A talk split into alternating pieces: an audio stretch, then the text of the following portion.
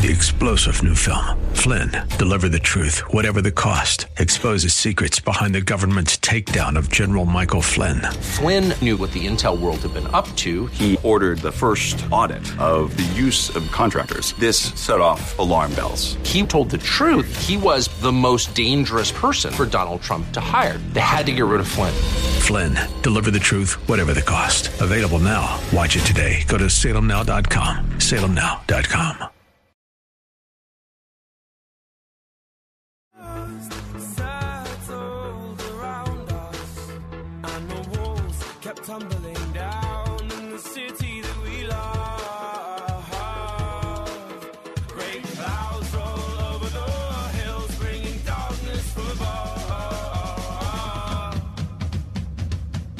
if you close your eyes, does it feel One of my favorite segments of the week is when I get to talk to a reporter from the street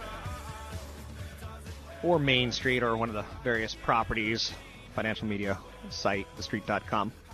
Joining me today, Joe Deaux.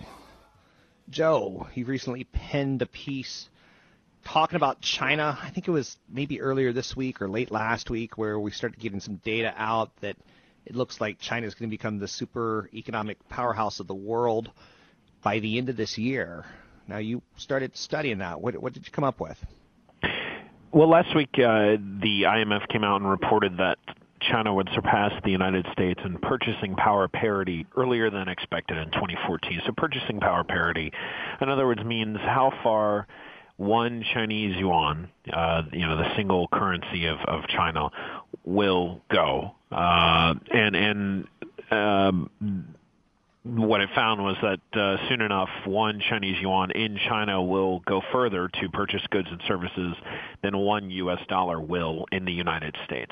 So it's one form of determining uh, economic power by a country. But one of the things that I, you know, I, I spent earlier this week some time talking to three different uh, experts. Um, one who is a senior fellow at a uh, at a group over in in Europe uh, who's a former Financial Times reporter, one who is a uh, political economy professor over at the Woodrow Wilson School at Princeton University, and then I spoke to um, a law professor who also was a former uh, academic coordinator at the World Trade Organization. And, you know, a few of the big things that they point out that all of them kind of came up with first was that this is not in terms of GDP. So United States GDP is about $16.24 billion annually, whereas China Okay. is still just at 8.23 billion.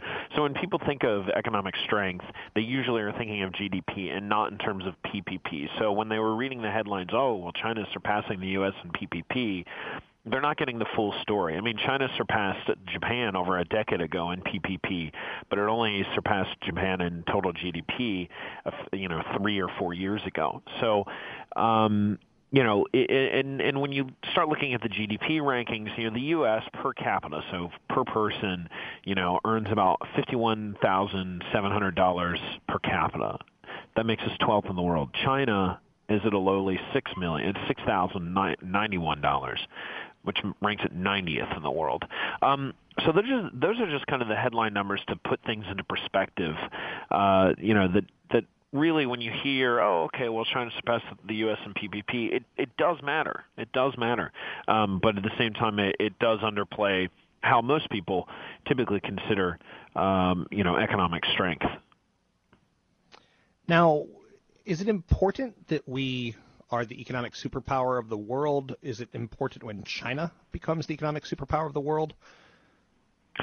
it's it's important. Whoever it's important right now that China is uh, a massive player in in the global economy. I, you know, to to say that you know just because PPP is is only one way of determining economic strength is not to discount the major importance of of China as it uh, you know, as it sits in the global economy. I mean, you know, there's a reason that we focus so heavily on things like earlier this week, the manufacturing number we saw for the sixth straight month month that Chinese manufacturing was in decline. It was a contracting sector because that has a direct effect on our economy, on the you know, in Western Europe.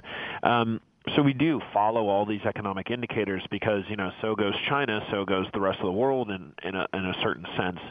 Um, so it, it's it's it's not insignificant um, that you know that they are a huge player. And and we shouldn't sit around and say well oh well okay you know it's all smoke and mirrors. No it it certainly isn't. But um but where the real discussion comes down to is is innovation, right? So uh, you'll see headlines like, "Oh, well, China produces more engineers than you know than the United States." Okay, great. Well, you know, there was a study by Duke University a few years ago that found that U.S. engineering uh, graduates were generally of a higher standard than those from China. And and there was another study in the United Kingdom that found that they in the United Kingdom alone they have two and a half times more employable engineers than all of China. So you know you can tout uh, quantity, but it really is a qualitative discussion. I mean, China again also a big player in patents, but these most of these patents, two thirds of these patents are considered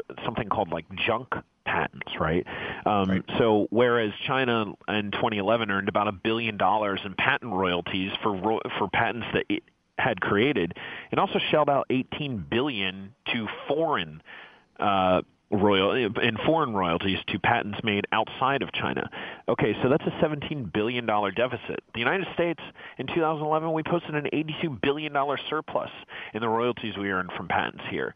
So when you start like really breaking down these numbers, um, you, you discover that if anybody's sitting around worried that you know China is going to become you know China becoming this you know the quote unquote economic superpower, um, you know they're thinking of it in terms of that they suddenly hold the sway of you know that they're you know that they're the ones in control and that the the rest of the world kind of looks to them. It, it's it's it's it's not the case. You know um, these the you know these different China experts were telling me, listen, it's not it's not if, but when will China surpass us in, in GDP, in total GDP? But when that happens, the question will be, you know, are they innovating? Um, have they have they solved uh, you know major uh, you know political economy issues? How are they handling you know the middle income trap? Um, the, these are really the the much broader discussions that people should be having instead of you know sitting around and discussing you know these gaudy wonderful headlines that oh hey guess what you know China just surpassed the U.S. in, in PPP. It it does matter, it absolutely does. But um, just to say that and be done with the discussion misses uh, a much deeper uh, issue. Having never been to China, I assume that you and I are upper middle class, lower upper class. Quality of life is good bicycles, computers. What does the Chinese average person look like? Because my image is poor farmer or factory worker. Well, it depends. I mean, there's you know um, over a billion people there, and, and you have a massive, you know, one of the one of the big discussions, or, or you know, pa, you know, more than a decade, one of the big discussions was the massive move of of population from rural to urban urban centers. And uh, you know, one of the and and that's not necessarily a bad thing. I mean, this is something the UN has been talking about that that you know the majority of the world's population will be living in cities for the first time in the history of you know of mankind. Okay, um, but you know in in China uh okay what do you do with all these people right? Do you have jobs for them? Uh they come from you know many of them coming from the countryside. What kind of skills do they have to offer? Um you know the, the average chinese person obviously even in china is living below their own poverty line. You know you're you're talking i think it's something like 160 million people uh living you know, in in just in poverty, which is is an amazing number. Uh, it, also, you know, there's massive um, ethnic uh, disparities. There, are, you know, there's more than uh, 50 different ethnicities living in China. Um, you know, you have the entire western part of China that is is not one discussion that we typically have, right? Um, when we're talking about China and the economy, we're talking Shanghai, Xi'an, Beijing, uh, and of course Hong Kong. But we're not talking about well, what's happening, say in you know, in, in parts of Tibet uh, uh, or, or you know, in northwest parts of the country. I mean, um, the the and, and those are not the developed areas that we typically see in pictures of you know the high you know the skyscrapers and uh, you know the the changing uh, dynamics. I mean, there's there's certainly a middle class in China, and it, and it is it is um, I mean the improvements that the Chinese people have seen uh, in the past 30 years are incredible. I mean, this is this is a party that very much does care about progress and understands that it faces massive hurdles that have to be figured out, right? Like how how do we solve the the poverty issue? How do we continue to expand uh, so as not to overheat, right? I mean, this this is the the Chinese Communist Party you know, for people to think of them as the, you know, the the Soviet, uh, you know, the, the the Communist Party of the Soviet Union is is unfair. It's it's it's not the same.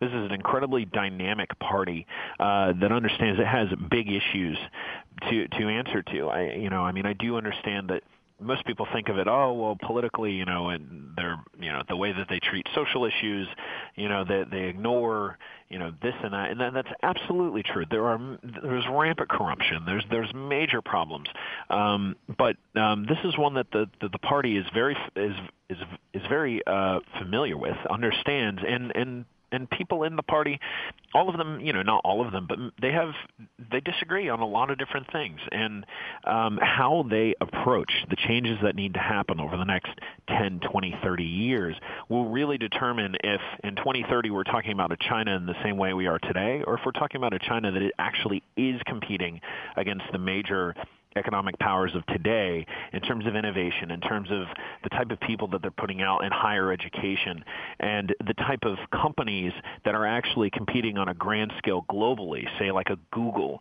uh, or you know a, Microsoft, instead of just one or two like Alibaba. Thanks very much, Joe Deaux.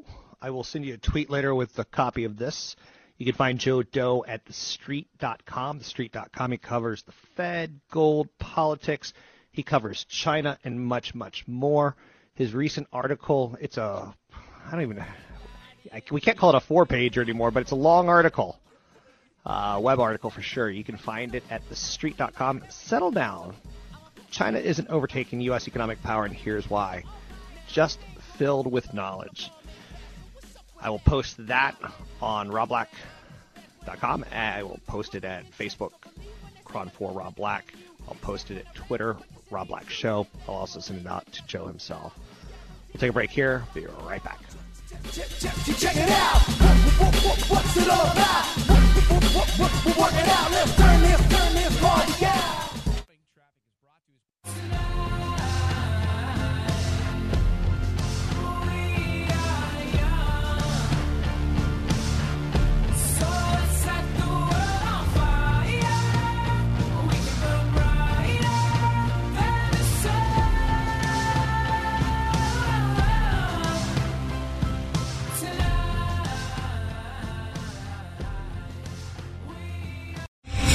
Star general Michael J. Flynn, head of the Pentagon Intelligence Agency, knew all the government's dirty secrets. He was one of the most respected generals in the military. Flynn knew what the intel world had been up to, he understood its funding. He ordered the first audit of the use of contractors. This set off alarm bells. The explosive new documentary, Flynn, Deliver the Truth, Whatever the Cost, uncovers the facts behind this scandal. Flynn told the truth. He was the most dangerous person for Donald Trump to hire. I find out the worst enemy that I'm going to face in my life is right here in America. They took my assessment and they wanted me to change it. And I was like, I'm not changing it. They had to get rid of Flynn with in depth interviews, archival footage, and never before seen personal records of the man behind the headlines. I just felt like I was drowning. Flynn, deliver the truth, whatever the cost. Available now. Watch it today. Go to salemnow.com. Salemnow.com.